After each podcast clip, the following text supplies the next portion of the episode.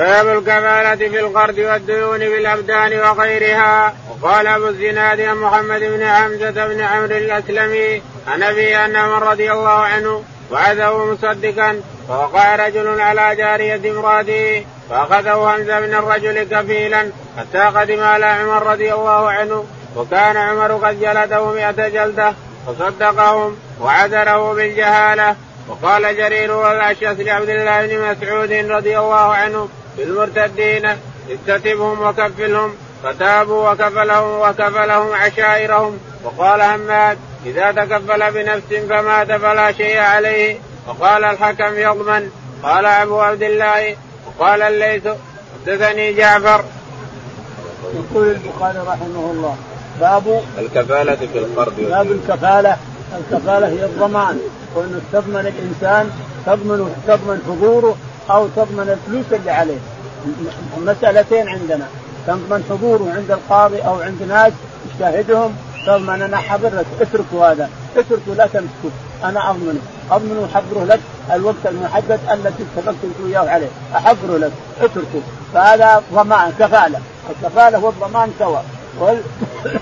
فإذا قال أنا أضمن لك ماله فهو فالمال ينتقل إلى الضامن. وإن قال أضمن لك جسده فهو مجزوم يحضر الجسد يوم اليوم المحدد. ضمنه. الكفالة هي الضمان. وإني أضمن هذا الشخص أضمن حضوره بدنه أو أضمن ماله. أضمن لك المال اللي تطلبه أو أضمن لك بدنه وحضره لك وانت تأخذ مالك اللي تطلبه إياه. هذا الضمان. الكفالة والضمان واحد. أنا كفلته أو ضمنته واحد. يقول البخاري رحمه الله حدثنا باب الكفالة في القرض والديون بالأبدان باب الكفالة في القرض يعني إنسان أقرض إنسان فلوس والديون والأبدان وغيرها. الكفالة واسعة. لك أن تكفل بدنه لحضوره تكفل ماله اللي عليه تكفل القرض اللي عليه تكفل الأشياء التي ضمنها هو كذلك. لكن لو كفل فلان بن فلان ضمن فلان بن فلان ثم مات الضامن انتقل. خلاص مات ما تورث ما نقول الورثة نقول لا انتهت خلاص. مات الضامن خلاص انتهت.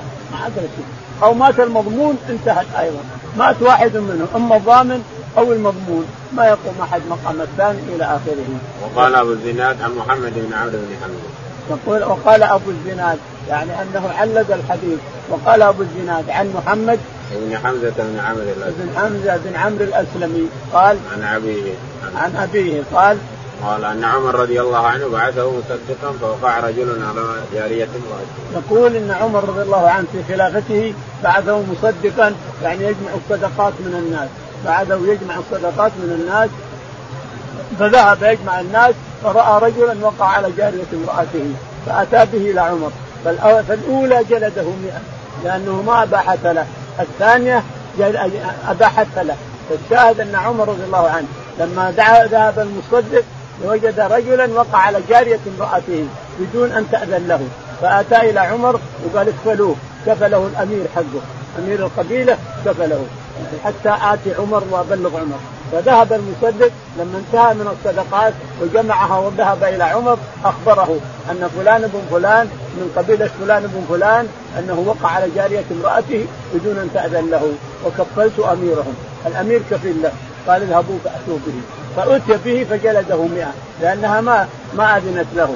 المرة الثانية ذهب يصدق هو هذا الشخص بنفسه فوجده وقع على جارية امرأته لكن أذنت له. فإذا أذنت فإنه يجلد مئة ويترك. فأتي به عمر مرة ثانية فقال خلاص ما دام يقول إنه علم بحث له فليس عليه شيء. نعم. وقال جرير العشاة لعبد الله بن مسعود في المرتدين استتمهم وقتلهم. وقال جرير عن ابن مسعود أن النبي عليه الصلاة والسلام قال للمرتدين اللي يرتد استتبه تب يا فلان ارجع إلى الله تب المرتد من ترك الصلاة مثلا عندنا كافر ارتد عن الإسلام يقول يا فلان صل. وتستتيب ثلاث مرات فإذا تاب الحمد لله إذا رجع وتاب فياب وإلا فيفعل به ما ما كتبه الشارع. وقال جرير والعائشة في عبد الله بن مسعود في المرتدين استتبهم وكفلهم فإن تابوا. استتبهم وكفلهم هذا الشاهد. كفلهم يعني عشائرهم قبائلهم أمراهم. تقتلهم هذا المرتدين تتبهم فإن تابوا فكفلهم عشائرهم وإن لم يتوبوا يرفع أمرهم إلى السلطان. نعم. وقال حماد إذا تكفل بنفسه فمات فلا شيء عليه. يقول حماد بن زيد إذا تكفل بنفسه فما نعم. حماد بن أبي سليمان. حماد بن سلمة. ابن أبي سليمان. حماد بن أبي سليمان قال إذا تكفل بنفسه فمات وبدت الكفالة خلاص يعني بطلت الكفالة خلاص لأنه ميت من تطالب ما في أحد طالبه ولا تنتقل الورثه نعم. وقال الحكم بن عتيبة يضمن. قال الحكم بن عتيبة نعم. يضمن. إنه يضمن يعني يضمن الورثة يعني يأخذ من من التركة يؤخذ الدين من التركه إلى آخره. قال أبو عبد الله وقال الليث حدثني جعفر بن ربيعة عن عبد الرحمن بن هرمز عن أبي هريرة رضي الله عنه عن رسول الله صلى الله عليه وسلم أنه ذكر رجلا من بني إسرائيل سأل بعض بني إسرائيل أن يسلبه ألف دينار فقال اتني بالشهداء يشهدهم فقال كفى بالله شهيدا قال فأتني بالكفيل قال كفى بالله كفيلا قال صدقت. فدفع إليه إلى أجل مسمى فخرج بالبار فقضى حاجته ثم التمس مركبا يركبها. يقدم عليه للأجل الذي أجله فلم يجد مركبا فأخذ خشبة فنقرها. فأدخل فيها الف دينار وصحيفة منه إلى صاحبه. ثم زجج موضعها. ثم أتى بها إلى البحر فقال اللهم إنك تعلم أني كنت تسلفت فلانا الف دينار وسألني كفيلا فقلت كفى بالله كفيلا فرضي بك. وسألني شهيدا فقلت كفى بالله شهيدا فرضي بك. وأني جاءت أن أجد مركبا أبعث إليه الذي له فلم أقدر. وإني استودعكها فرمى بها في البحر حتى ولجت فيه ثم انصرف وهو في ذلك يلتمس مركبا يخرج إلى بلده. فخرج الرجل الذي كان أسلفه ينظر لعل مركبا قد جاء بماله. فإذا بالخشبة التي فيها المال فاخذها لاهله حطبا فلما نشرها وجد المال والصحيفه ثم قدم ثم قدم الذي كان أسلفه فأتى بالالف دينار فقال والله ما زلت جاهدا في طلب مركب لآتيك بمالك فما وجدت مركبا قبل الذي أتيت فيه قال هل كنت بعثت إلي بشيء؟ قال أخبرك أني لم أجد مركبا قبل الذي جئت فيه قال فإن الله قد أدى عنك الذي بعثت في الخشبة وانصرف بالالف دينار راشدا. يقول البخاري رحمه الله باب تابع للباب الكفاله. تابع للباب يقول حدثنا ويقول أبو عبد الله وقال الليث يقول أبو عبد الله البخاري رحمه الله علق عن الليث بن سعد رضي الله عنه قال حتى وقال الليث بن سعد حدثنا جعفر بن ربيعة. جعفر بن ربيعة. عن عبد الرحمن بن هرمز. عن عبد الرحمن بن هرمز الأعرج. عن أبي هريرة. عن أبي هريرة رضي الله عنه. عن رسول الله النبي عليه الصلاة والسلام قال يضرب مثلا الأمانة. غايه الأمانة والتقوى والخوف من الله. الرسول عليه الصلاة والسلام يضرب مثل بهذين الشخصين بالأمانة والتقوى والخوف من الله تعالى وتقدس والورع وغايه الأمانة. يقول رحمه الله. أنه ذكر أن الرسول صلى الله عليه وسلم عليه الصلاة والسلام إن رجلين من بني إسرائيل فقد أحدهما ألف دينار. قال عطني شاهد. قال الشاهد الله ما عندي من انشا الشيء. أنا وياك الحين على جال البحر. قال عطني كفيل. قال الكفيل الله. قال خذ هذه ألف دينار. فأعطاه ألف دينار. وذهب بها الرجل وأخذ شهرا واشتغل وأدى حاجته وقضى حاجاته حاجات بيته. بعد ما انتهى الشهر صار الرجل هذا يخرج إلى الساحل ينتظر صاحبه يجيب يجيب له الألف وهذا يخرج ويسدد الألف بعد الشهر ولكن ما لقى مركب. ما الذي فعل؟ قام ونقر حسبه وأدخل ألف دينار فيها وأدخل صحيفة كتب إلى فلان بن فلان إليك الألف دينار تأتيك أنا ما لقيت مركب لكن إليك خشبه لقاه وخذها خذ اللي فيها. فلما رماها في البحر. بعد ما ثمرها رماها في البحر فصارت تقذفها الأمواج تقذفها الأمواج تقذفها الأمواج حتى وصلت إلى الساحل اللي فيه صاحب الدين. راى الرجل الخشبه تبغى تدفع بالأمواج خذاها قال حطبا لأهلي ثم ذهب بها إلى اهله يريد أن يحتطبوها يوقدوا فيها بالنار فنشرها. لما نشر وجه ألف دينار ووجه الصحيفة إلى فلان بن فلان أعتذر منك لأني ما لقيت مركب أركب فهذه فلوسك إليك تحتصل فأخذها وراح وأخذ خشبة وقود لأهله وأخذ الفلوس والصحيفة. بعد مدة قليلة جاء الرجل بنفسه لأنه صار يضطرب. صار يضطرب يعني يأكله يأكله مسؤوليته في قلبه يأكله أكل يمكن الخشبه ما راحت يمكن غرقت في البحر يمكن كذا. لازم ديني لازم ديني أسدده لئلا يطالبني في الآخرة. انظر خوف الله تعالى وتقدس والأمانة غاية الأمانة. فجاء في مركب أتى في مركب فلما وصل إليه قال خذ جزاك الله خير الألف الذي الذي سلفتني لأنك شحدت الله وكفلت الله فنعم البقيه خذ ألفك. قال هل أرسلت؟ هل أرسلت شيء؟ أو عملت شيء؟ أو فعلت؟ قال أقول لك ما لقيت مركب وتقول قال قال الله ادى عنك خلاص أرجع بألفك. ربنا هو اللي ادى عنك سبحان الله والحمد غاية الأمانة وغاية التقوى وغاية الخوف من الله. أدى ربنا عنك. ارجع بألفك. جتني الألف الألف الخشبة وفيها صحيفة ارجع قد أدى ربك عنك. نعم. باب قول الله تعالى والذين عقدت أيمانكم فآتوهم نصيبهم. قال رحمه الله تتنصلت من محمد قال حدثنا أبو سامان إدريس عن طلحة بن مصرف عن سعيد بن جبير ابن عباس رضي الله عنهما قال في قوله ولكل جعلنا مواليا قال ورثة. والذين عاقدت إيمانهم قال كان المهاجرون لما قدموا المدينة يرث المهاجر الأنصارية دون ذوي رحمه للقوة التي آقى النبي صلى الله عليه وسلم بينهم فلما نزلت ولكل جعلنا موالي نسخت ثم قال والذين عاقدت إيمانكم إلا النصر والرفاده والنصيحة وقد ذهب الميراث ويوصى له. يقول البخاري رحمه الله باب قول الله تعالى والذين عاقدتم باب قول الله تعالى الذين عاقدتم الأيمان. يعني عاهدتم الأيمان يصير يرث هذا هذا في أيام الاسلام الأولى أيام الإسلام الأولى.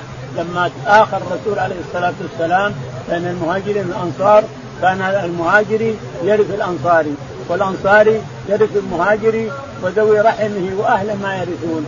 حتى نزل قول الله تعالى والذين عقدت إيمانكم عقدت إيمانكم فاتوهم نصيبهم. فاتوهم نصيبهم وقال ولكل موالي مما ترك الوالدان والاقربون موالي يعني ورثة. كل لكل كل إنسان له ورثة. مما ترك الوالدان والأقربون. إخوانه أعمامه أخواته إلى آخره. فنسخت الآية التي فيها مؤاخاة المهاجرين والأنصار وأن هذا يرث من هذا وهذا يرث من هذا. نسخت هذه الآية. ولكل موالي يعني ورثة. كل إنسان له ورثة يرثونه من ذوي أرحامه وذوي قرابته. فنسخت ميراث المهاجر من الأنصار والانصار من المهاجر نسختها. لأن الله قال إن آووا والذين آووا وهاجروا فبعضهم أولياء بعض من ذوي الأرحام. وذوي الأرحام بعضهم من بعض. فنسخت هذه الآية التي في آخر الأنفال والتي في هذا الشاهد أن الموالي أقارب والورثة هم الذين يكون الميت إذا مات. قال حدثنا الصلت بن محمد. يقول البخاري حدثنا الصلت بن محمد قال حدثنا أبو أسامة. أبو أسامة قال حدثنا إدريس. إدريس قال عن طلحة بن مصرف. عن طلحة بن مصرف بن الشخير قال عن سعيد بن جبير. عن سعيد بن جبير عن ابن عباس عن ابن عباس. رضي الله عنهما قال قال في قوله تعالى ولكل جعلنا مواليا قال ورثة. قال ولكل جعلنا موالي يعني ورثة. كل إنسان له موالي يعني أقارب. يرثونه ويأخذون ميراثه أما المهاجر والأنصار فنسخت خلاص قال والذين وفي وفي قوله تعالى والذين عاقدت أيمانكم قال كان المهاجرون لما قدموا المدينة يرث المهاجر والأنصار. طيب يقص علينا ما حصل في أول الإسلام والذين عاقدتم الأيمان يعني أن المهاجر يرث الانصاري والأنصار يرث المهاجر حتى نزلت الآية الناسخة لهذه الآية إلى آخره. بالأخوة التي آخى النبي صلى الله عليه وسلم. بالأخوة يعني كل أخ المهاجري أخ للأنصاري والأنصاري أخ للمهاجري جعلوها أخوة كأنها نسب فصار يرث هذا وهذا هذا وهذا يرث هذا جعلوها كأنها نسب حتى نزلت أن الأقارب أولى منك أنت المهاجرين وأولى منك أنت الانصار واولو الأرحام بعضهم أولى واولو الأرحام بعضهم أولى ببعض في كتاب الله. يعني كل أهل الأرحام يرث بعضهم بعض. من ذوي الأرحام أو مثل الموالي الذين هم أقارب عصبة. الموالي ورث العصبة وأولي الأرحام الذين بالفريضة. لهم فرائض من من الميت نعم. ولكل جعلنا مواليا اتخذ ثم إلا النصر والرفادة والنصير. ثم قال إلا النصر والرفادة وأن تنصره الانسان إذا ظلم أو قتل أو شيء من هذا وكونك ترفده إذا أراد رفدة إنسان وتؤويه إذا أراد المأواة إلى آخره. هذه باقية ما نسخت. أما الميراث نسخ. الميراث وحده نسخ. وباقي الاخوه الإسلامية وباقي المعونة الإسلامية والتعاون بالبر والتقوى والرفادة واعطائه ما يريد. هذا باقي إلى يوم القيامة. نعم. ويوصى له. والوصية له إذا وصى له أيضا. وصى مثلا لا لهذه المهاجر أو لغيره. الوصية تنفذ قبل قسمة الميراث. الوصية قبل قسمة الميراث بعد الديون. بعد ما يوفى الديون سواء برهن أو بغير رهن فإذا سدت الديون خلاص وبقي أموال يؤخذ الوصية. يعطى الموصى له ويعطى ما وصى له. ثم بعد ذلك تقسم قال رحمه الله دثنا قتيبة قال دثنا إسماعيل بن جعفر عن حميد أن أنس رضي الله عنه قال قدم علينا عبد الرحمن بن عوف رضي الله عنه فعاق رسول الله صلى الله عليه وسلم بينه وبين سعد بن الربيع. يقول البخاري رحمه الله حدثنا قتيبة. قتيبة قال حدثنا اسماعيل بن جعفر. اسماعيل بن جعفر قال عن حميد الطويل. عن حميد الطويل عن أنس عن أنس رضي الله عنه قال إن النبي عليه الصلاة والسلام جاء عبد الرحمن بن عوف مهاجرا فآخر الرسول عليه الصلاة والسلام بينه وبين عبد الرحمن بين سعد بن الربيع. سعد. أيوه سعد بن الربيع. سعد بن الربيع اخى بينه وبينه. فقال سعد لعبد الرحمن عنده زوجتين ينزل عن واحدة فإذا استعدت تزوجها وعنده حدائق اختر ما تشاء منها. قال بارك الله لك في أهلك وفي مالك. يدلون على السوق. فذهب إلى السوق وباع واشترى وكسب أموال. نعم. قال رحمه الله دثنا محمد بن الصباح قال دثنا إسماعيل بن زكريا قال دثنا عاصم قال قلت لأنس رضي الله عنه أبلغك أن النبي صلى الله عليه وسلم قال لا حلف في الإسلام فقال قد حالف النبي صلى الله عليه وسلم بين قريش والأنصار في داره. يقول البخاري رحمه الله حدثنا محمد بن الصباح. محمد بن الصباح الحلواني. قال حدثنا إسماعيل بن زكريا. إسماعيل بن زكريا. قال حدثنا عاصم بن سليمان. عاصم بن سليمان. قال قلت لأنس أبلغك أن النبي صلى الله عليه وسلم قال لا حلف في الإسلام؟ يقول عاصم سألت أنس بن مالك رضي الله عنه أن النبي هل بلغك أن النبي عليه الصلاة والسلام يقول لا حلف لا حلف في الإسلام، يعني من تحالف انه هذول قبيلة وهذه القبيله يتحالفون لا حلف في الإسلام، يعني انتهى الحلف في أيام الجاهلية، قال إن الرسول عليه الصلاة والسلام حالف بين المهاجرين والأنصار في داري، حالف بين المهاجرين والأنصار في داري، يعني أن الأخوة صارت حلف، الرسول آخى بين المهاجرين والأنصار فاعتبروها حلف بينهم. يعني أنهم متحالفون. فآخى الرسول وحالف بين المهاجرين والأنصار في داري. هذا كلام انس رضي الله. عنه. باب من تكفل عن ميت دينا فليس له أن يرجع. وبه قال الحسن قال رحمه الله دثنا أبو عاصم عن يزيد بن أبي عبيد عن سلمة بن الأكوع رضي الله عنه أن النبي صلى الله عليه وسلم أتي بجنازة ليصلي عليها فقال هل عليه من دين؟ قالوا لا فصلى عليه. ثم أتي بجنازة أخرى فقال هل عليه من دين؟ قالوا نعم. قال صلوا على صاحبكم. قال أبو قتادة علي دين يا رسول الله؟ فصلى عليه. يقول البخاري رحمه الله باب من من عليه دين من تكفل عن ميت دينا تكفل عن ميت دينا. باب من تكفل عن ميت دينا. فليس له أن يرجع. فليس له أن يرجع. ما يرجع. خلاص. ضمنه أو تكفل به ما يرجع. ما يجوز له أن يرجع ولا يحل له أن يرجع. وبه قال الحسن. وبهذا الكلام قال الحسن البصري. يقول البخاري حدثنا أبو عاصم. أبو عاصم النبي قال حدثنا يزيد بن أبي عبيد. يزيد بن أبي عبيد مولى سلمة عن سيده سلمة بن اكوع قال قال النبي صلى الله عليه وسلم اتي بجنازة ليصلي عليها. يقول قدم له جنازة فقال فنصلي عليها. قالوا يا رسول الله صلي على هذه. قال هل ترك دين؟ قالوا لا. هل ترك مال؟ لا. فصلى عليها عليه الصلاة والسلام. ثم جاء جيئت أخرى جنازة أخرى. فقال هل عليها دين؟ قالوا نعم يا رسول الله. قاموا ثلاثة دنانير قال صلوا على صاحبكم. وقال أبو قتادة رضي الله عنه يا رسول الله الدنانير علي أنا. قال حق الغريم. وبرئ ذمة الميت. قال حق الغريم. وبرئ ذمة الميت. فصلى عليه عليه الصلاة والسلام. معنى هذا أنه لا يصلي على الإنسان اللي عليه دين ولا سداد له. ما يصلي عليه لأن شفاعه لأن صلاته عليه الصلاة والسلام شفاعة. والشفاعة لا تقبل في حق الآدمي. شفاعته وشفاعة غيره ما تقبل في حق الآدمي. الأوادم بعضهم من بعض لا يمكن ان يعطى منها شيء إلى يوم القيامة. قال رحمه الله دثنا علي بن عبد الله قال دثنا سفيان قال حدثنا عمرو أنه سمع محمد بن علي عن جابر بن عبد الله رضي الله عنه قال قال النبي صلى الله عليه وسلم لو قد جاء مال البحرين قد آتيتك هكذا وهكذا وهكذا فلم يجي مال البحرين حتى قبض النبي صلى الله عليه وسلم فلما جاء مال البحرين أمر أبو بكر رضي الله عنه فنادى من كان له عند النبي صلى الله عليه وسلم عدة أو دين فليأتنا فاتيته فقلت إن النبي صلى الله عليه وسلم قال لي كذا وكذا وحسى لي حذية وعددتها فإذا هي 500 وقال خذ مثليها. يقول البخاري رحمه الله حدثنا علي بن عبد الله. علي بن عبد الله قال حدثنا سفيان. سفيان قال حدثنا عمرو بن دينار. عمرو بن دينار. عن محمد بن علي. عن محمد. بن علي. لا محمد بن علي. أيوه الباقر يعني. ها؟ محمد الباقر يعني. محمد بن علي بن زين العابدين. محمد بن علي بن أبي طالب. قال عن جابر بن عبد الله. عن جابر رضي الله تعالى عنه قال قال النبي صلى الله عليه وسلم لو قد جاء مال البحرين أعطيتك هكذا وهكذا. النبي يقول لجابر ولا لمحمد بن علي ولا لعلي؟ جابر جابر يقول كذا. يقول جابر رضي الله عنه أن النبي عليه الصلاة والسلام قال لو جاء مال البحرين البحرين ذهب إلى العلاء بن الحضرمي رضي الله عنه يصدق أهل البحرين يأخذ الخراج ويأخذ الزكاة منهم ثم يأتي إلى المدينة.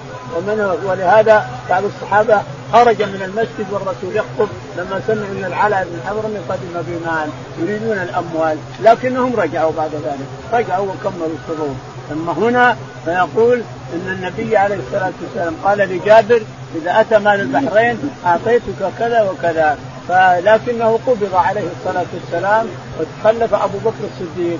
لما جاء مال البحرين إلى أبي بكر الصديق رضي الله عنه أرسل منادين ينادون من له على الرسول عدة يعني موعد وعده موعد أو له شيء أو حاجة فليأتي إلى أبي بكر. فأتى جابر رضي الله عنه إلى أبي بكر الصديق قال إن الرسول وعدني إذا جاء من البحرين يعطوني كذا وكذا. فقال خذ هذا المال أمامك خذ. فأخذ حذيه فإذا هي 500 قال خذ مثليها. فأخذ جابر مثليها رضي الله عنه. ويقال إنه العباس بن عبد المطلب أيام الرسول عليه السلام. هنا جابر هي قال حدثها في الأولى فهي 500 500 قال خذ مثليها. خذ مثليها. مثليها يعني مرتين يعني 1500 نعم. آه، هنا جوار ابي بكر طويل ندخل فيه ولا؟ نعم. جوار ابي بكر مرة طويل. جوار ابي بكر أكبر شوي. مره طويل. نص. آه. طيب. باب جوار أبي بكر رضي الله عنه في يد النبي صلى الله عليه وسلم وعقده قال رحمه الله حدثنا يحيى بن بكير قال حدثنا الليث بن قيل قال ابن شهاب أخبرني عروة بن الزبير أن عائشة رضي الله عنها زوج النبي صلى الله عليه وسلم قالت لم أعقل أبوي إلا وهما يدينان الدين وقال أبو صالح حدثني عبد الله عن يونس عن الزهري قال أخبرني عروة بن الزبير أن عائشة رضي الله عنها قالت لم أعقل أبوي قط إلا وهما يدينان الدين ولم يمر علينا يوم إلا يأتينا فيه رسول الله صلى الله عليه وسلم. ورفع النهار بكرة وعشيا. فلما ابتلي المسلمون. خرج أبو بكر مهاجرا قبل الحبشة حتى إذا بلغ برغ الغماد لقيه ابن الدغينه وهو سيد القارة. فقال أين تريد يا أبا بكر؟ فقال أبو بكر أخرجني قومي. أخرجني قومي فأنا أريد أن اسير في الأرض فأعبد ربي. قال ابن الدقنه إن مثلك لا يخرج وإن مثلك لا يخرج ولا يخرج فإنك تكسب المعدوم وتصل الرحم وتحمل الكلة وتقري الضيف وتعين على نوائب الحق وأنا لك جار فرجي فاعبد ربك ببلادك. فارتحل ابن الدغن فرجع مع أبي بكر فطاف بأشراف كفار قريش فقال لهم إن أبا بكر لا يخرج مثله ولا لا يخرج مثله ولا يخرج. أتخرجون رجلا يكتب المعدوم ويصل الرحم ويحمل الكلة ويقري الضيف ويعين على نوائب الحق. فأنفذ قريش جوار ابن الدغنة. يقول البخاري رحمه الله باب الجوار جوار أبي بكر الصديق رضي الله تعالى عنه وأرضاه. يقول حدثنا يحيى بن بكير. يحيى بن بكير قال حدثنا الليث بن سعد. الليث بن سعد قال حدثنا قيل بن خالد. قيل بن خالد عن ابن شهاب. عن ابن شهاب الزهري قال عن عروة بن الزبير. عن عروة بن الزبير. عن عائشة. عن عائشة رضي الله تعالى عنها قالت لم أعقل إلا وأبواي يدينان الدين أبوها وأمها، أمها أم رومان رضي الله عنها وأبوها أبو بكر الصديق، لم أعقل نفسي أو الناس أو حالتي إلا وأبواي يدينان الدين الإسلامي، يعني أبو بكر وأمها أم رومان، تقول إن الرسول عليه الصلاة والسلام كان يأتينا كل يوم أما ضحى وإلا سال النهار يأتينا الرسول. لكن أبو بكر رضي الله عنه آذاه قريش.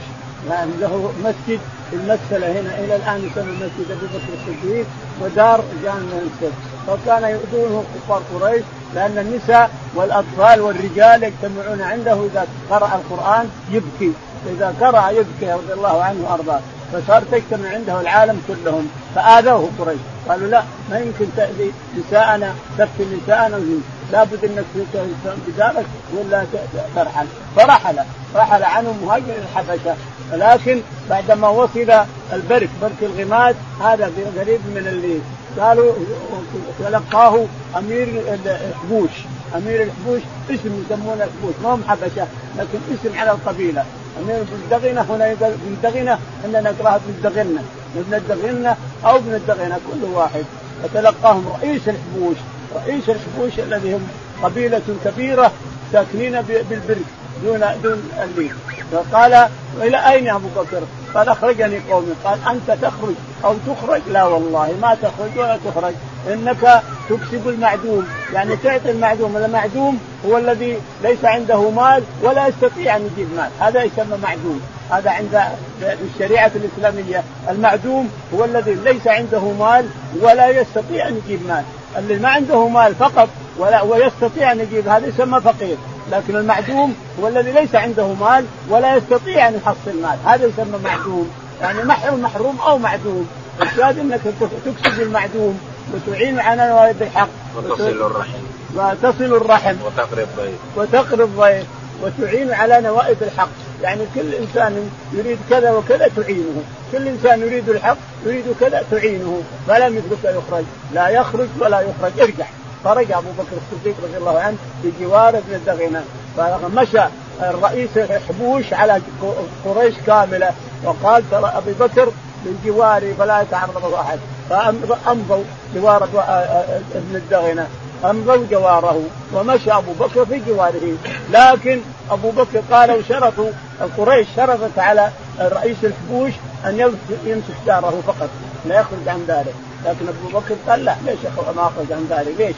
فبنى مسجدا بجوار داره وخرج إلى المسجد وقال يقرا يقرأ جهرا يبكي. فتجتمع النساء ويجتمع الرجال ويجتمع الأطفال يتعجبون من هذا الشخص. اللي يقرأ شيئا ما يعرفونه ولا يدرون وشه ويبكي. فيبكون معه. إذا رأوه يقرأ ويبكي بكوا الناس معه. فقالت قريش انزعجت قريش. أن تفتن نساءنا ويفتن رجالنا ويفتن أطفالنا. تعال يا ابن الدغنة. أنت أجرت هذا الشخص لكن خرج عن عن شرطنا اللي شرطنا هو ما مسك داره. بنى مسجد خرج إلى المسجد صار الناس يجتمعون إليه. فجاء ابن وكلم أبو بكر الصديق قال أنا أجرتك لئلا تؤذي قومك وتبقى في دارك. أنت الآن بنيت مسجد وخرجت والناس ينفتنون. قال رددت عليه فردد علي. أما ارجع إلى دارك ولا ارد علي جواري. قال رددت عليك جوارك ورضيت بجوار الله تعالى وتقدم فرد عليه جواره وأخبر وأتى إلى قريش وأخبرهم أبو بكر أني رددت عليه جواره. أنتم يا قريش كلكم رددت عليه جواره واكتفيت بجوار رب العالمين. نعم. وقالوا لابن دقن أمر أبا بكر فليعبد ربه في داره فليصلي وليقرأ ما شاء ولا يؤذينا بذلك ولا يستعلم به. فإنا قد خشينا أن يفتن ابناءنا ونساءنا قال ذلك ابن الدغن لأبي بكر فطفق أبو بكر يعبد ربه في داره ولا يستعلن بالصلاة ولا القراءة في غير داره ثم بدا لأبي بكر رضي الله عنه فابتنى مسجدا بفناء داره وبرز فكان يصلي فيه ويقرأ القرآن فيتسقف عليه نساء المشركين وأبناؤهم يعجبون وينظرون إليه. وكان أبو بكر رجلا بكاء لا يملك دمعه حين يقرأ القرآن.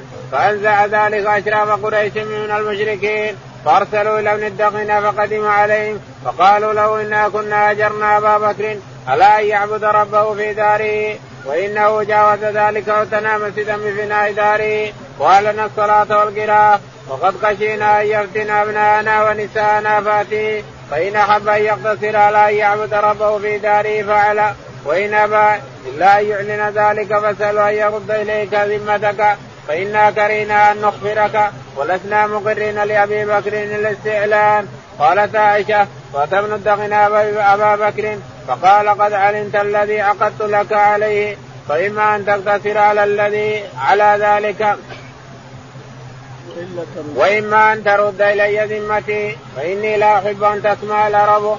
أني أخبرت في رجل عقدت له. قال أبو بكر إني أرد إليك جوارك وأرضى بجوار الله بجوار الله ورسول الله صلى الله عليه وسلم يومئذ بمكة. فقال رسول الله صلى الله عليه وسلم قد اريد دار هجرتكم رأيت سبخة ذات نخل بين لابتين وهما الحرتان. فهاجر من هاجر قبل المدينة حين ذكر ذلك رسول الله صلى الله عليه وسلم ورجع إلى المدينة بعض من هاجر بعض من كان هاجر إلى أرض الحبشة فتجهز أبو بكر مهاجرا فقال له رسول الله صلى الله عليه وسلم على رسلك فإني أرجو أن يؤذن لي قال أبو بكر هل ترجو ذلك بأبي أنت؟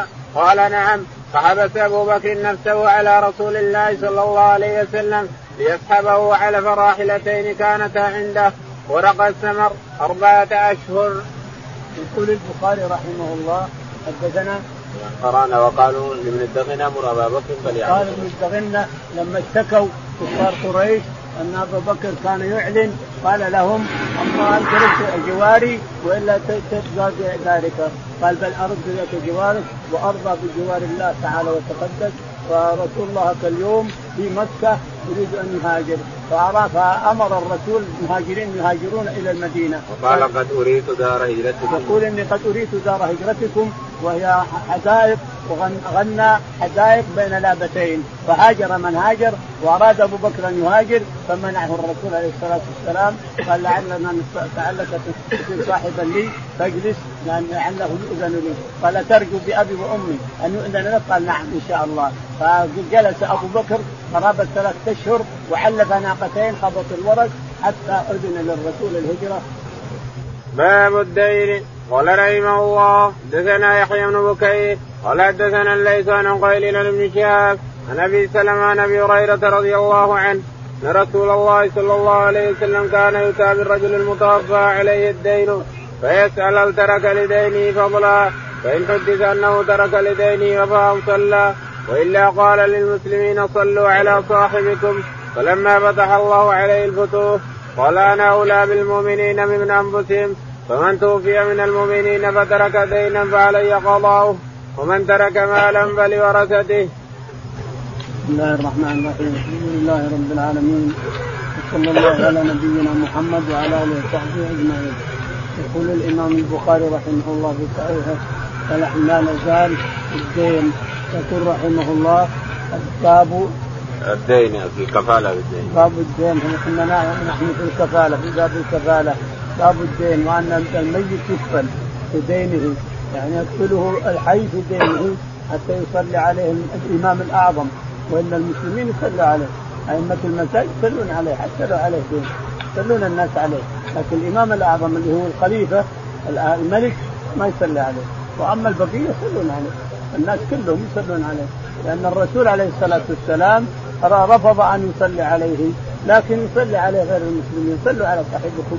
يعني المسلمين يصلون عليه بس الإمام الأعظم الخليفة الأعظم هو اللي ما يصلي عليه. يقول رحمه الله حدثنا يحيى بن يحيى بن بكير قال حدثنا الليث بن سعد. الليث بن سعد قال حدثنا قال بن خالد. عثمان بن خالد قال عن ابن شهاب. عن ابن شهاب قال عن أبي سلمة بن عبد الرحمن. عن أبي سلمة بن عبد الرحمن عن قال أبي هريرة. عن أبي هريرة رضي الله تعالى عنه أن النبي عليه الصلاة قال كان يؤتى بالرجل المتوفى عليه الدين فيسأل هل ترك لدينه؟ يقول فضلا أبو هريرة كان يؤتى بالرجل المتوفى ثم يصلي عليه الرسول عليه الصلاة والسلام فيطلبونه أن يصلي عليه فيسأل عليه الصلاة والسلام هل ترك دين للناس؟ يعني أن وس- أن شفاعته ما تقبل. إذا صلى على شخص وعليه دين لأحد ما تقبل شفاعته. لأن حقوق الناس ما تغفر. حقوق الناس بعضهم بعض ما تغفر. كل شيء يغفر. كل شيء يعفو الله عنه إلا حقوق بني آدم.